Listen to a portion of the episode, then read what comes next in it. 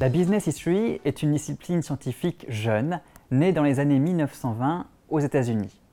Elle a été initialement développée pour faire connaître aux étudiants en management les problèmes qui ont marqué le monde des affaires par le passé et leurs solutions. Elle a ainsi d'abord été conçue pour être une source d'inspiration sur les manières de conduire des affaires. L'un des principaux contributeurs au développement de cette discipline, à partir des années 1960, est l'américain Alfred Chandler. Alors que les premiers travaux en business history étaient des études de cas individuelles, monographie d'entreprise, biographie de dirigeants, analyse d'innovation, Chandler a ouvert la voie vers des études comparatives expliquant la croissance des entreprises en insistant sur le rôle passé de leur stratégie et de leur structure. La business history est voisine de l'histoire économique. Toutefois, sa spécificité est de s'intéresser en propre à l'histoire du monde des affaires au sens large, c'est-à-dire aux activités à dimension économique, commerciale et financière ayant pour objectif ou non de générer des profits. L'ampleur de ce périmètre explique pourquoi le syntagme de business history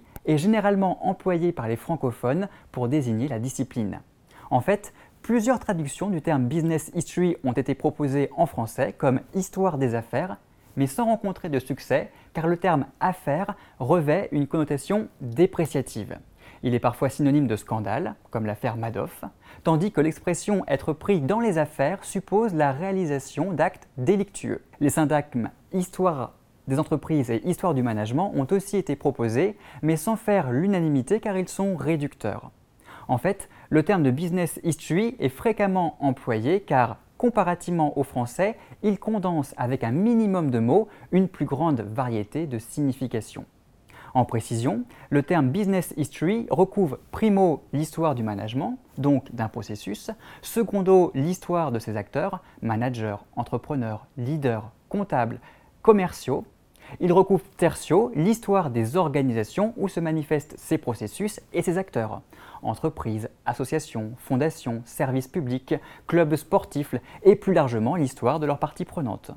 Organisation de formation, de régulation, de réflexion et de financement.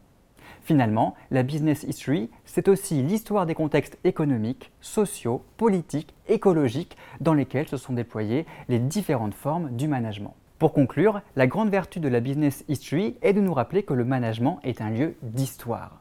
Pour mieux en saisir les enjeux contemporains, il faut savoir prendre du recul et relativiser la prétendue nouveauté des tendances actuelles.